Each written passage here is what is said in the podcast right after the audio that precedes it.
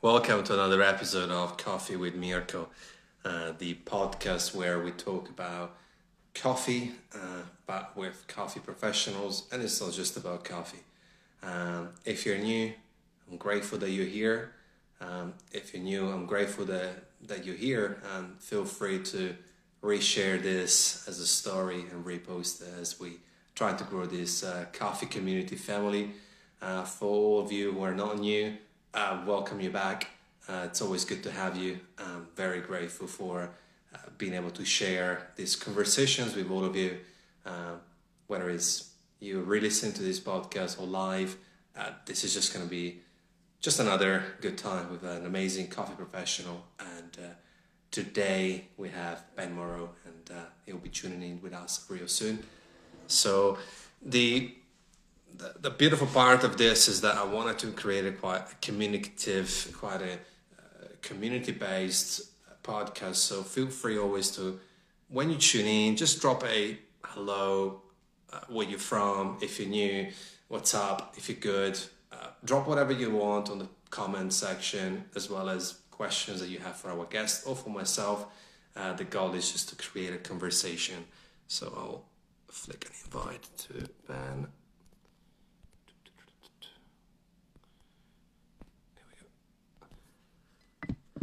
So I hope you're well. I hope you're safe. Um, it's a pretty cold day out in Melbourne, and uh, speaking of Ben, I think is I think he popped in very quickly. Here it is.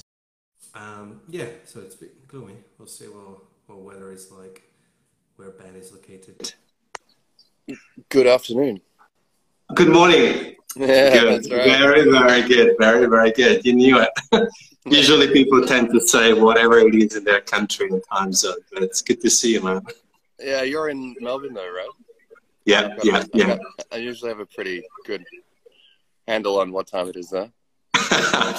and uh, um, Ben, thank you so much for uh, tuning in and giving us an hour of your precious time. I'm really grateful for it, and I'm really excited to have this chat. So thank you. And firstly, uh, how how are you and your family doing with this entire interesting situation?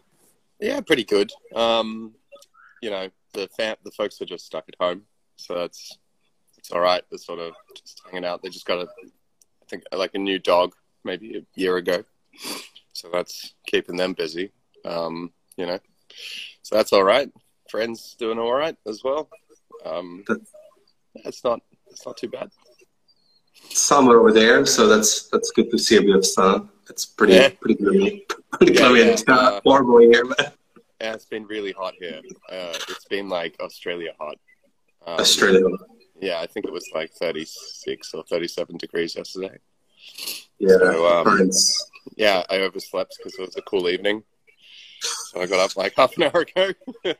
nice, perfect, yeah. perfect timing for your first sip of coffee. Um, Mhm. Ben, uh, just for some context, could you just start things off? Uh, telling us more about how you started uh, your amazing coffee journey. ah, um, sure. Well, I was studying um, a bachelor in uh, contemporary music at university. Um, and then um, turns out I was better at that, uh, better than that at making coffee. Um, so I sort of eventually got to a point where I was like, well, I might defer my degree and go make some money um, and see what that's like for a year. Oh, is it? Can't really hear me. Can you hear me? I, I, Okay. I can hear you. Yeah, I can hear you probably. Yeah, It Must just be the general distortion of my voice. that's good. Um, so, But um, yeah, so then I I started in coffee. I worked at like a cafe bakery. Uh, I don't think exists anymore. And then I moved from there. I got I got interested in, um, you know, espresso and specialty coffee. Um, had a few coffees that I thought were like pretty amazing. Um, and through high school, I also uh, my high school uh, was just down the road from Veneziano Coffee Roasters um, and people in the years above me um, worked for them. um, and still do uh, a few of them. And yeah, so I sort of got interested. Then I, you know, worked for a bunch of different companies. Um, thought I learned some stuff about coffee, and eventually ended up at St. Ali, and I sort of worked for the St. Ali group for eight, nine years. And yeah, through that I did um, a whole bunch of competitions and now I'm in Europe. that, that, have, yeah, now I have, that, I own the company. Yeah. Yeah. Uh, we, it's uh, it's funny we we swapped continents. You know, uh, I'm in Australia, you in Europe, but uh, it's it's great, and I think um, fancy boy says Mr. Honey. Um, uh, we try our best. Uh, maybe Ben is a bit fancier than me.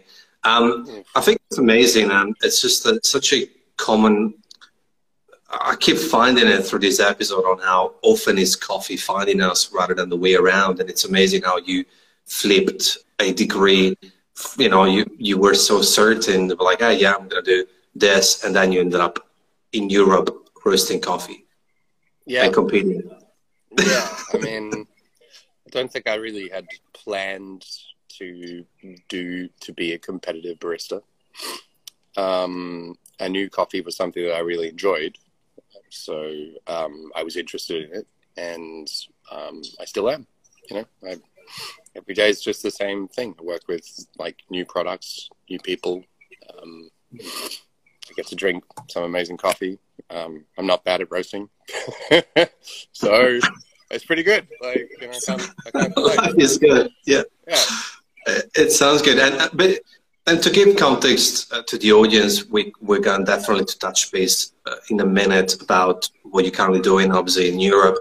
Uh, going back to your competition career, what, well, you can, you know, you can share your results. That's fine, you know. Uh, oh, yeah. You know, usually, it's, kinda, it's, it's, I know. Well, if you don't want, it's fine.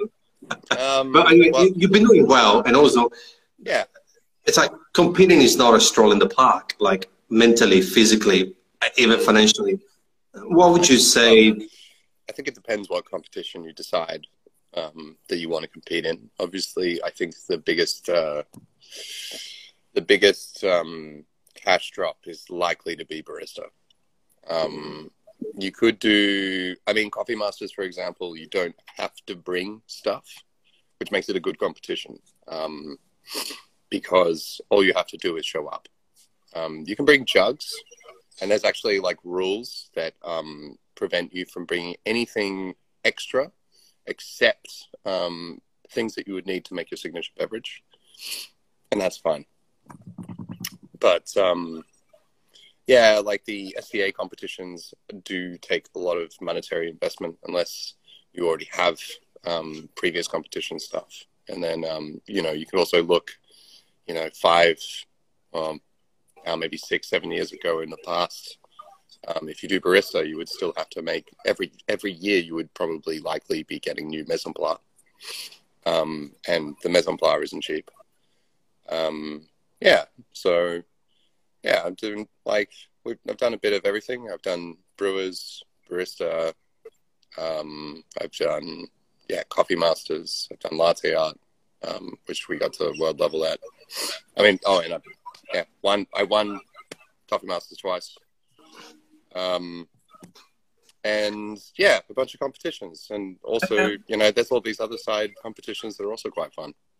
Yeah, and what what sort of like word of advice, I suppose, uh, for people who just getting started, or for people who just new or they want to start competing? Because obviously, I appreciate how how you've done all these aspects and all these different categories. I think it's quite diverse. I think it's important. Mm, I would just say start doing it.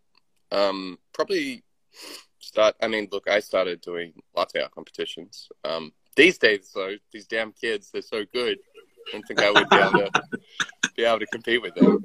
But um, but that's okay. You know, like you just. Um, I think a lot of people sort of look at competitions, they like, idolize certain people, and then it's like, I'll never be that guy. I don't think I can. Um, from my perspective, like I, you know, I taught myself everything for, for coffee. So, you know, you can just do that. Um, it takes time. It takes hard work. It's a real grind, but you know, you get better. So, um, yeah, just, um, get into it. Yeah. And, and, and, and, like, you know, I lost a lot of competitions too. So, you know, I probably competed in more than like 200, no, it'd be like more than 300, 400 competitions. So, yeah, that's a that's a real big number. Mm-hmm. This, this light is really making me look like a lobster.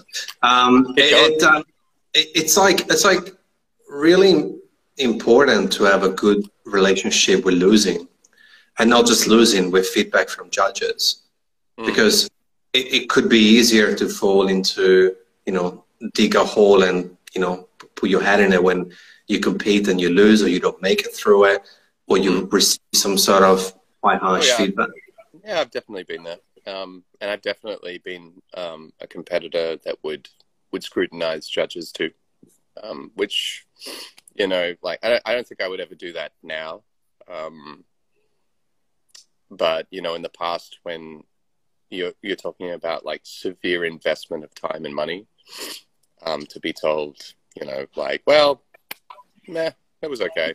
It's just like okay, but like you don't know anything. Like, why are you my peer in this in this certain situation? Um. So yeah, like I mean, I, I mean, I would never do that to someone now. Um, I definitely did when I was like younger, and um, you know, I probably got a bit upset. Um, I think that's also quite natural because coffee is, or coffee competitions, especially when it has to do with taste, can be so um, uh, varied in personal experience, and it would be so difficult to say that you know if you if you have two split shots, for example, like four espressos delivered by two portafilter handles. I mean, how can you say that they're like each person experienced exactly the same thing? Um, you know, I don't know if you ever have tested, but like the the likelihood of two espressos having the same TDS from a double portafilter bucket basket was pretty unlikely, even if you were good. Yeah. So um, by that means, you could say um, all of them are different, and then play a law of average where you would say, okay, well, I know that there is deviation. what is like the most the most useful words that would describe all of the all of the deviation as well, and then yeah. you have an accurate description. Um, yeah. But yeah, it depends how you play the game. Yeah, yeah, no, I like that. And um, before we go actually on Vag asking, how do you prepare yourself mentally before you step on stage? Uh, I psych myself up all night. Depends. It depends like which competition it was. Um, because I mean, I'm I'm competing. Well, I was competing in this season. Um, I competed in the Brewers Cup for the Netherlands and uh, the Barista, and I was in Cup Tasters. Um, and I made the final for all of them. So, but that I I don't think I was um, I didn't need to psych myself up for that. Um, I was just ready. Um, the source material that or that all the material that I wrote, I was really comfortable with saying. So since then, I've learned a lot more. So now I'm um, I'm starting to trying to think how how can I phrase stuff a little bit better, and that does give me some nervousness because you know if I write a script that I'm happy with, and then on the day it's just like, oh, but yesterday I learned that this happens, and now I'm not so sure I'm so accurate, and that would give me um, some nervousness.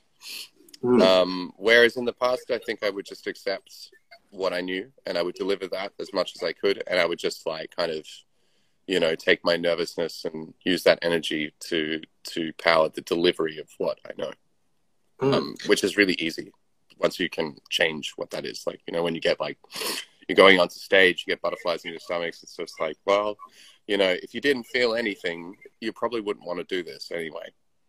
Um, so if you can turn the energy that you're, you're, feeling as like negative into a like a positive you're ready and you're you can use that energy and put it into a direction um, you will probably deliver a good performance. Yeah. Thank you. Lovely. And that was quite uh, extensive. Um, yeah.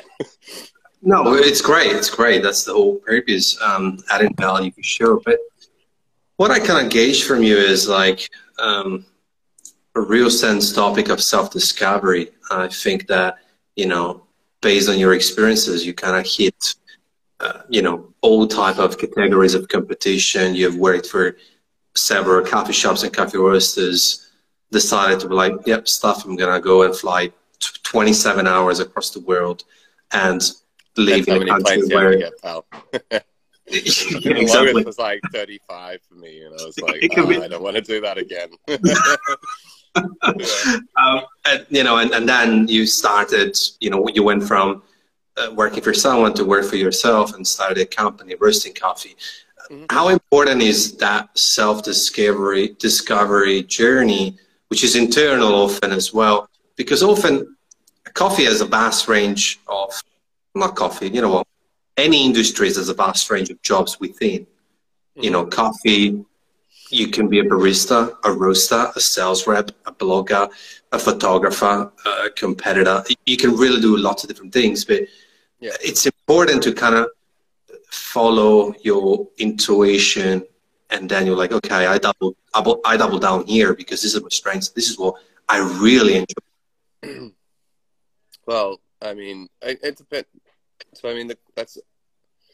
I mean, if we're talking about self discovery, I think, I mean, there's always going to be in coffee, like, uh, especially when you start your own business, some level of um, necessity to learn things. You have to learn, like, how you're going to run sales. You have to learn how you're going to budget things. You're going to have to learn um, what kind of producers producer relationship that you can handle for like your roastery at the time. I mean, you know, if you open a roastery, you're probably just going to work with traders um, because it's too hard to have an origin relationship. It's too much risk.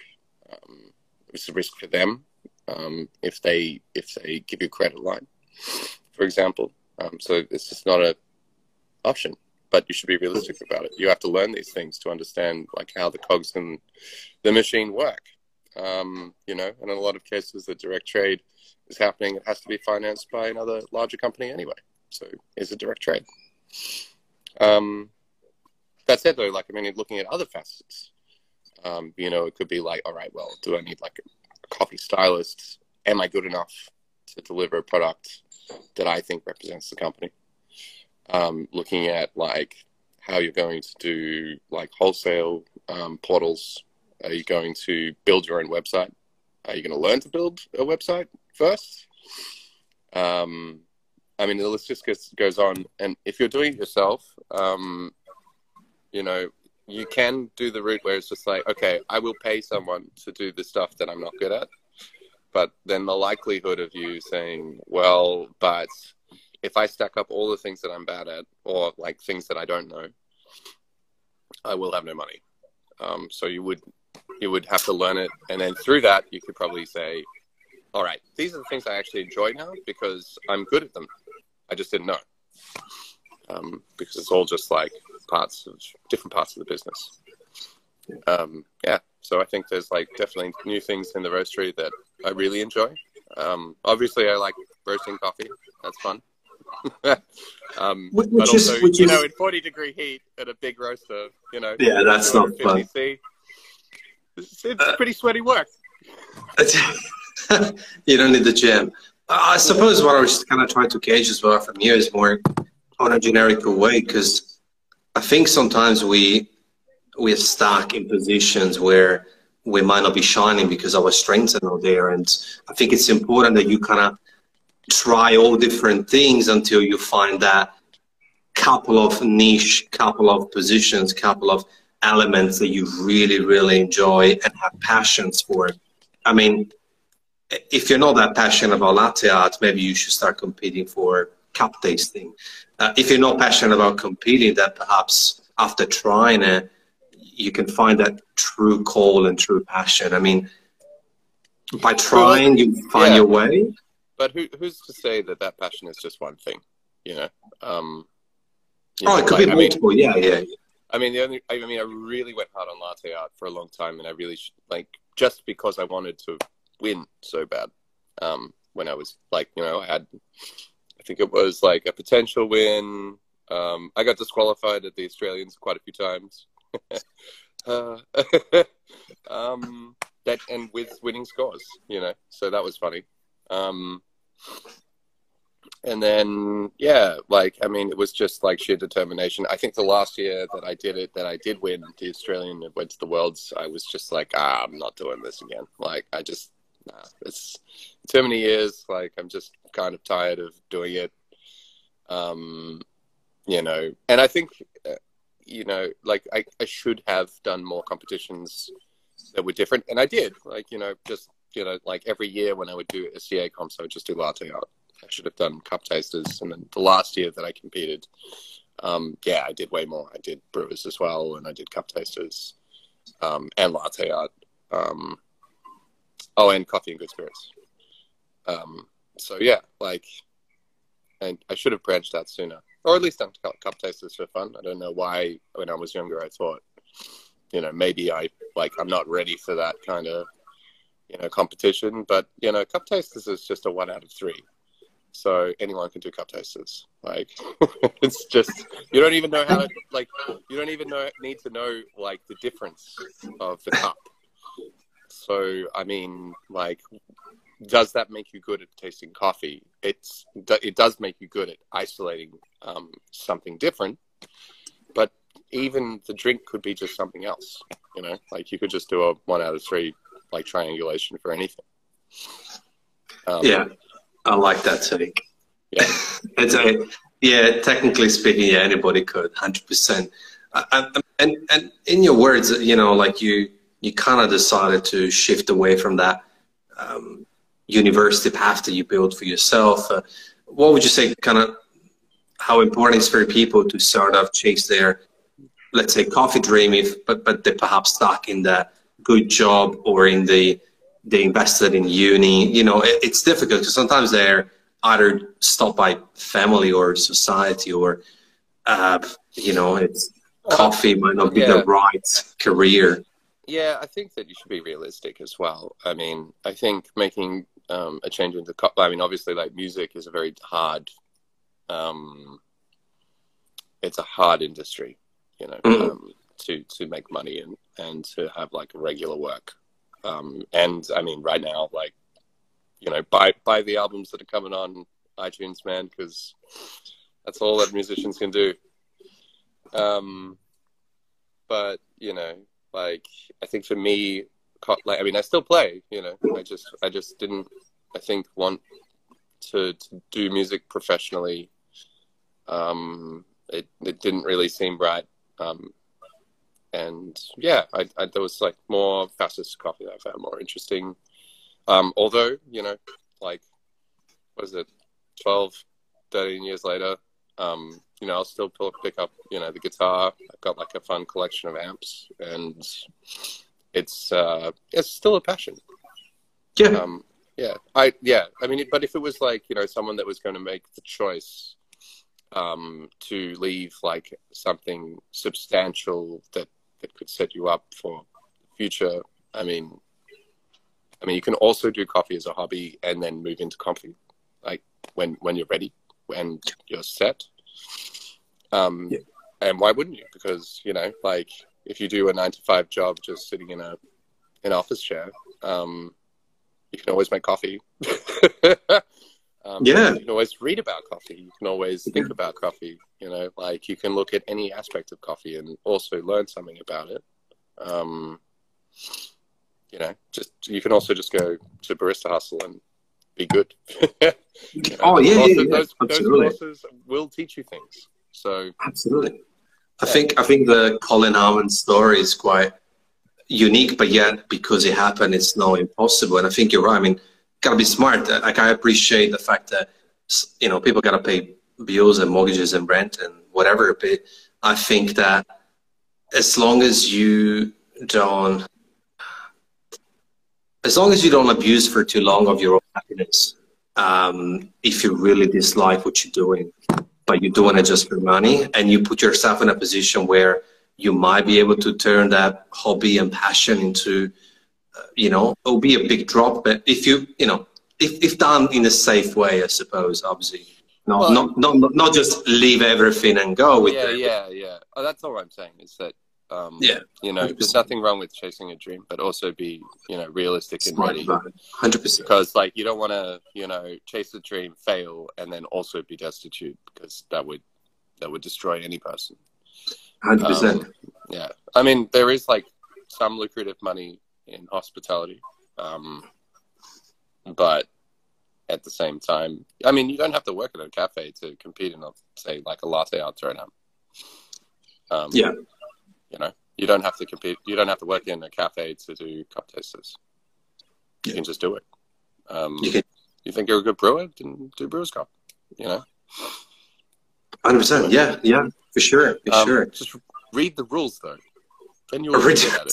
Yeah. Don't get disqualified. Yeah, Um, yeah, that's it.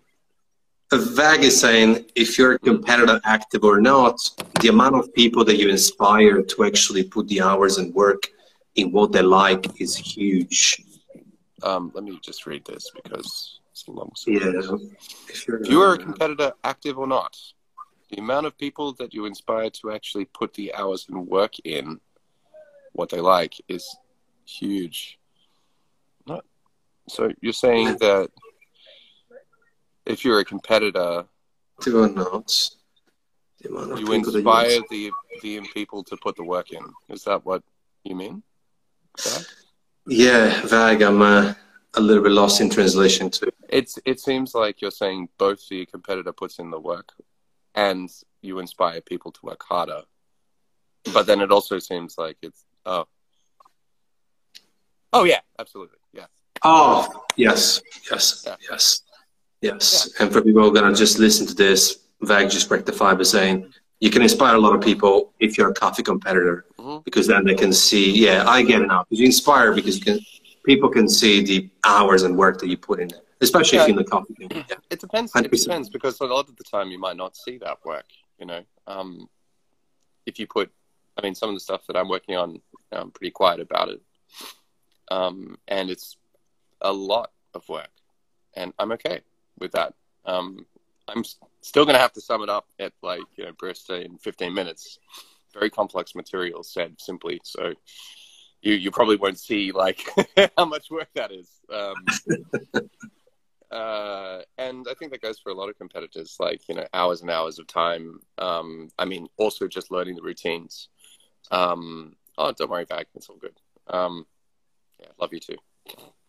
Um, so you know, like, but maybe maybe that looks daunting for um, people to do competition. Like, it's like, oh, I don't know. Um, well, you can know. You just ask.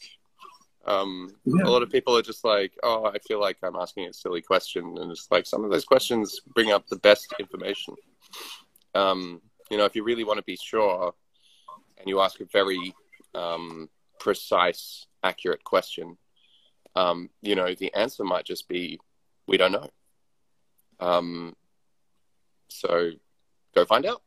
You know, Yeah, then you got something to, to check out if you're interested in that subject. absolutely. Um, Yeah. and There's a lot of unknowns in coffee still. So Oh yeah, and uh, and I think that it's just a beautiful part of humans. It's just that we know to not know, uh, in the sense of we are ultimately always wrong because there's always going to be someone who's going to come and say, "Hey, well, actually, we can do it this way and that way," and, and to see how coffee has evolved just in the past 10, 15 years, Mm. you know, it, it's it's quite evolution is probably the wrong word, but just to see some changes that have happened in the past few years, it's it's incredible. yeah, the progression is quick. Um, Oh. it it depends where you are in the world, but um, I think the yeah, like I mean, obviously with COVID, things are kind of slowing down, but I I think maybe also through COVID that people are taking more care in how they deliver and what what they do. So I mean, Yeah, it could also be a positive. hundred percent. And uh, before we read uh, Janina's lovely question, I'll ask you the ritual out of the box question halfway Out of mark. box, Uh, right. Out of the box. Um, Here we but if you could, hey, Here we go, mate. This is it. this is it, mate. If you could, who would you like to have dinner with? And it can be anyone. Doesn't have to be in the coffee game. It does. anyone that I would like to have coffee with. I mean, sorry. Oh, dinner, dinner, yeah. Uh, jeez. Um, I think at the moment, I don't even know if I can answer this. Like, I mean, I would. I could. It has to be an individual. Uh, but, but no, but I'm, I'm, I'm curious to what whoever whatever it's fine. Oh man, I would I would kill to to go back to Australia and have a barbecue with with just mates. but absolutely, like you know, good friends like Matt and Wilkie, and you know, just like Rob Savage, Jack, uh, Michael yeah. Ryan, like old coffee professionals that have been around for a long time, and just sit around and have a beer. I think that's that's the part that I can resonate with because yeah, distance exactly. is uh, is I get you. I get you. Mm-hmm. I appreciate your answer for sure. And Janina's asking, let me read that out loud for you. Okay, she's asking, do you think competition will still be a thing? With so many people not even being able to see their families because of COVID and even coffee producers passing away from it, how can we find value? How can we find value in getting together to brew and also with the financial strain companies have gone through? So it's, uh, I think, you, two questions. Two, yeah. two questions. Do you think competition will still be a thing? Yes, I think it'll still be a thing. Um, it's the weird global unspoken hierarchy um, that exists. Um, so it'll probably still be around. COVID's not going to last forever. So, you know, even if it comes back in some sort of limited form, um, there will be a drive for it. Um, you know, it is about progression. So I, I think that's pretty likely. Um, of course, you know, if the SCA, the company itself, is afloat, they will have interest to push the competition, um, and so it will it will happen. Um, yeah, whether it's just like maybe it would just be like a national based competition in country only, and then you just get final ranks for the worlds based on national achievement or something. Um, that would be really difficult because you have to have a, a world accredited judge. But you know, moving one person is much easier than moving 52 countries worth of teams. So you know, that would be a possibility. Yeah. Um, then the second questions with so many people not even being able to see their families because of COVID, and even coffee producers. Yeah, I mean, Brazil is one of the worst hit COVID zones in the world, and, I was talking to Brazilian partners uh, last night, and it's yeah, it's very difficult. Um, yeah, and then she finished by saying that that we can't get together to brew, and also there is a financial strain that companies are going through. Hmm. Okay, so it's really three questions. So, um, how can we fi- find value in coming together to brew? I think you can always find value in coming together to brew. Um, you know, I, I, understand that you know Australia, um, particularly Victoria, is in stage four lockdown. So I mean that is kind of difficult um, to just meet up. Um, but it doesn't mean that you can't have discussion. Um, if if that's what the the real value is because you know two people can have the same coffee and discuss it and you know not have you could do it remote um, you can yeah but then also like stage four lockdowns aren't going to be continuous for for a year um, i don't think um, you know in the netherlands we had like quite a heavy lockdown to begin with and now we're reaping the benefits of such severe um, uh, restriction. And now, because people are on holiday and they're moving around a bit more, and the restrictions were getting a little bit lighter, um, there was like a light resurgence. And so, um, but the Dutch government, the way they do it is they have like a briefing every week and they make changes every week. Um, those changes are law, and you know, that's it. So if there's new information and um, you know there's something going wrong, um, or something they've tried that isn't working, they'll scrap it and they'll do something else that, that is recommended. Um, so yeah, like mandatory masks outside in certain areas, like where 1.5 meter distancing isn't available, um, we can are, are now mandatory, um, and there's probably more interesting things to come. I'm sure, but um, yeah, I think that I mean it's not going to be forever. You can still meet with people. Um, as for producers, yeah, I mean, well, uh, it's really difficult because we're talking about different different country um, systems. Um, we're talking about countries that aren't first world countries a lot of cases, um, and that makes it really challenging to to say like, well, what about producers? Um, I mean, they, they'll probably be like those countries will probably be leaning on a vaccine from the first world um, to to get to get out. Um, Brazil, I I honestly don't know what will happen. There's a lot of like socio political problems in Brazil. Um, so you know, like I mean, that that, that could just go either way. Um, then I mean, we could talk about America, but you know, I think everyone can see what how, how bad it is there. Yeah. Um, and I think a lot of people are doing the right thing, absolutely. Um, but it doesn't account for the people that do the wrong thing. So, um, so yeah, like it, it's a big problem, and but I don't think the value is lost.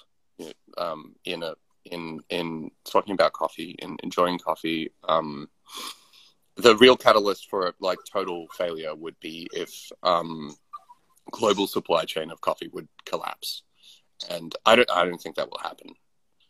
Um, but if it did, that that, that would be like the uh, like a global catastrophe for coffee. And, and, this is probably where individuals' actions and consumer behaviors come in hand more and more.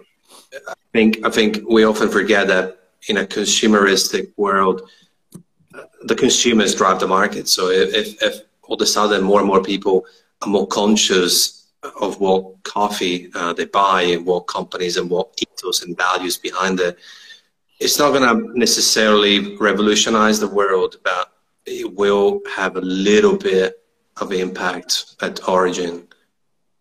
Mm. Yeah, it's interesting because there's like um, the markets are swinging in different directions. So, like for example, like out we lifted into B two C much much faster than it wasn't even really a market that we'd looked at.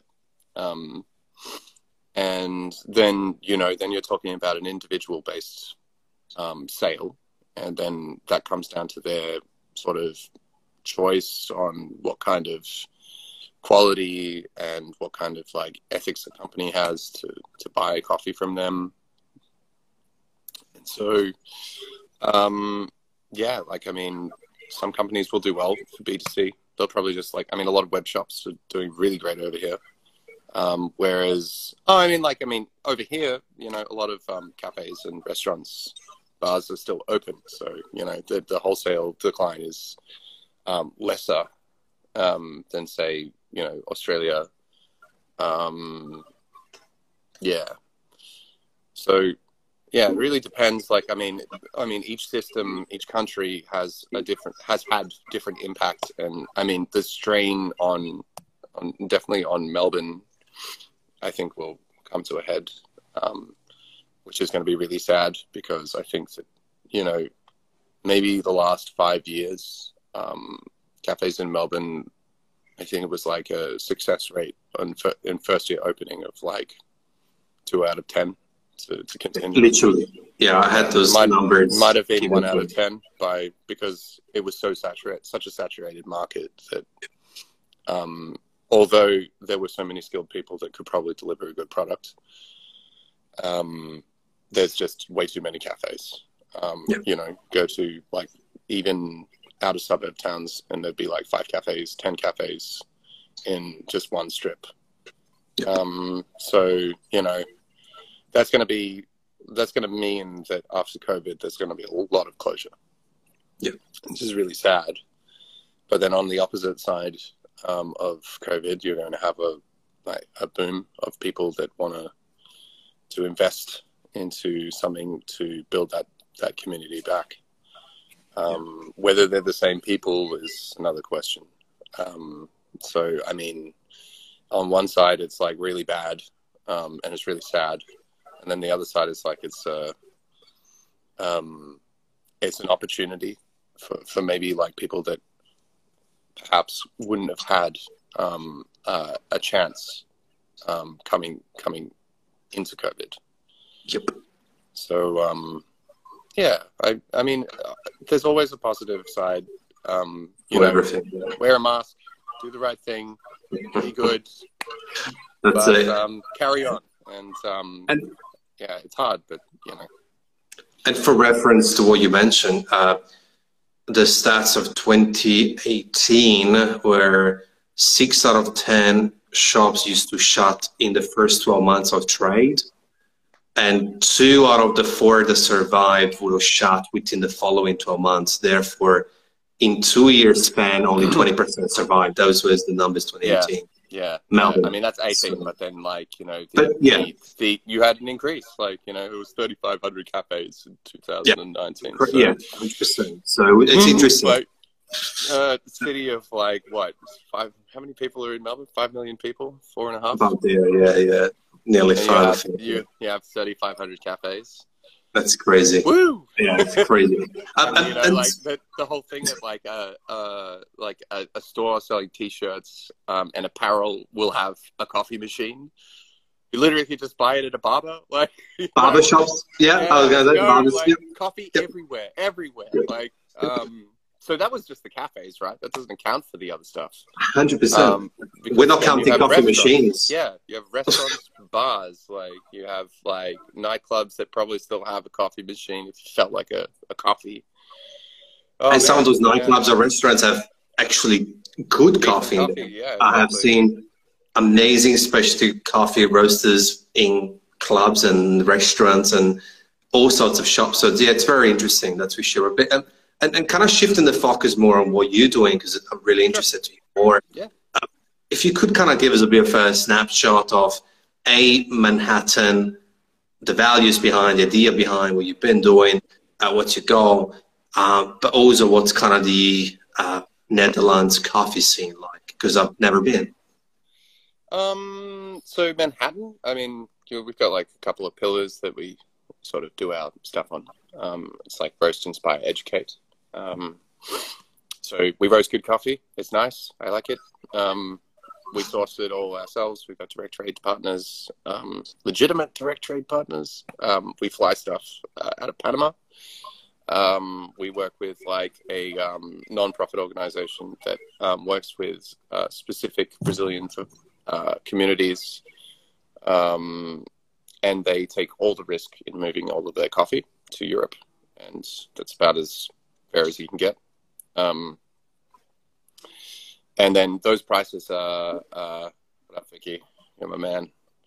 Um, and those prices are then negotiated with the farmer as well. So it's kind of like a um, the transport is free, and then um, the the rates that you pay are basically what you could negotiate at farm gate. So it takes away like FOB and stuff like that. Um, it's a it's a very unique company. Um, as for you know Manhattan, I mean we're primarily actually just a web shop. We don't have a cafe. We don't have a retail point. Um, you can just buy it on the store um, or contact us for, for like wholesale stuff.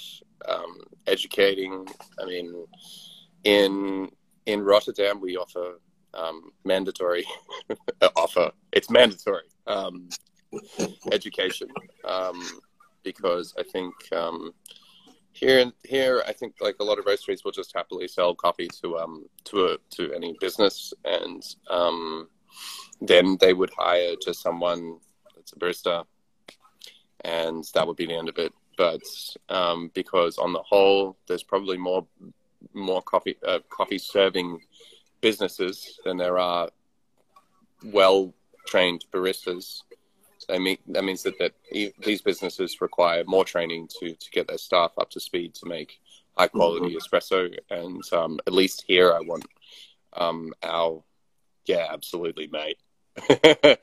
um, at least here, I want I want to have like a quality of standard, so that people can can enjoy our coffee, and also the people that make it can can enjoy making it. Um, and we all obviously always um, will be open to to uh, our clients like being interested in more information. Um, we can give it. There's a plethora of things you can learn about coffee, about the coffees that we sell. Um, the Dutch market is, uh, I mean, it's challenging. I think there's, it's changed a lot. Um, it's definitely changed a lot since I got here. Um, the first time, I, first time I was here, I think was 2016. Um, and back then, um, yeah, it was very, very different, very, very old school. Um, there were a few companies that were doing like a little bit more advanced stuff. Um, I mean, of course, it's very hard to say that, you know, like say that really because I, think that probably applies to a lot of the world um, outside of Melbourne or uh, Australia um, because um, it's very different and it's very high. It's a very high speed market. Um, so people are always working on new methodology and um, ways to improve coffee um, in Australia all the time, um, and it's it's hugely competitive. Um, whereas I think Holland, there's probably like less market for sale, but there's also quite a lot of roasteries. Um, so, I mean, one of the things that I was really interested in when we started our business was to look at um, more more focusing on global sale um, and and out of country sale because um, there was no way we are going to pick up like a huge chunk of the Dutch market. And uh, yeah, I mean, if you have anything specific you want to know about it. No, no, that, no that's great. It just, it just paints the picture. I think, you know, I, I've drunk your coffee several times across the last year and a bit. Uh, yeah. Obviously, I've seen big them. shout out to, me, like. big shout out to uh, Little Rogue and Shambles because they always offer international roasters. Yeah, and and and, and, really good, yeah, Leo is Leo is a legend. Yeah, uh, yeah, and and all the crew are really yeah. really good people. And then uh, and I think it's it's pretty cool that you know it's something that coffee is almost like you know by default we we don't have too much of this uh, global aspect in terms of like you know let's say the wine industry because once the wine is in a bottle you know they ship pallets of it and it's the same wine in whatever country you're going to drink it because you just never open it. I mean there's probably a very small percentage of degree of you know cork or whatever that could have slight variation. Of but coffee is so many to like a it wouldn't apply to like a twist up bottle so hmm. exactly. Coffee instead is just well i don't need to explain it but obviously between water, machinery, and skills and age. So it's I appreciate the fact that you are have this a bit of more of a visionary aspect in terms of like, yeah, let's go a little bit more instead of selling just in Netherlands, let's go global and we would like yeah. for more people to enjoy the coffee. I really appreciate that. The um that's the reason why we don't have brew methodology on our bags because um water is the biggest problem. I cannot I cannot give you a a coffee will taste like something if the water's different. Um, and even in Holland, like the Holland has 223 reservoirs for the country. In Rotterdam alone, has four, and they're all different. So that means that means custom, um, like a customized system, and like each individual customer might have a different um, requirements from like maybe a solids filter to like yeah like a natrium charge filter like a Brita filter or a BWT or like maybe they would just work differently for different place. So yeah, like I mean it's very hard to predict the outcome of our coffee. So when people are like, "Oh, your taste notes are bang on," I'm like, "Well, I don't know that. I'm not sure. I can't you know? Like, where are you? San Francisco? Okay. Well, I I have no idea. Like, I appreciate the sincerity and the honesty. And I like I like that. I think I think it's super. It's true. Uh, it is. Where we like it or not. around the bush, it is true. It's just like that is your biggest factor for the the the final outcome of the taste of the coffee. If you just do the same methodology for everything, then that will be your and and always use the same coffee. Then that will be the uh, the the driver for the outcome. And I didn't need to be Maxwell Colonna to notice that when my Brita filter, which is just simple standard home filter jug, you know, the filter was off, and for a couple of days I had to go by tap water. Uh, you know, yeah, a huge difference. So it's, it's, it's interesting for sure. But um, Veg is actually asking. Uh, you filter your Melbourne water? Isn't your water at like 40 ppm already? Why would you need to filter it? Because I like it better. I don't know. My, I don't know. It's just even the taste of it. Like I'm used to very little chlorine within just when I drink water. Because um, where I'm from, we don't taste chlorine back in the mountains, and it's like when I came to big cities, it was like, mm-hmm. oh, chlorine. What, what is this? It tastes like. There, what, there is a like, lot of like, there's a lot of fluoride and chlor, chlorides in um, Melbourne water, but I think that you experience them more probably because it's so soft. Yeah. Because um, there's a lot of nothing as well. oh yeah, absolutely. Interesting, uh, interesting water there. Yeah, uh, and Vag, because I'm very wary of time, I'll squeeze this one through last because I got my last question for you.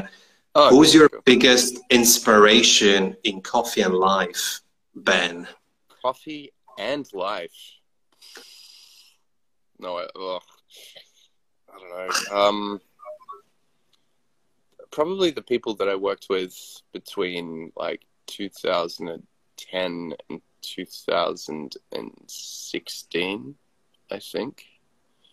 Um, you know, that's that's a lot of great, amazing coffee professionals that have really good insights. Um, I don't know if they're like full inspiration for life stuff, but um, I think that that period I probably learned more about coffee roasting. Oh, not coffee roasting, like coffee in general from and and making coffee better. Um, you know, I could I could name them, um, but they know who they are. So um, but that period of time is kind of like I think I was very lucky to work with such committed, um, knowledgeable humans that, that, that they're also great friends. So yeah, that's good.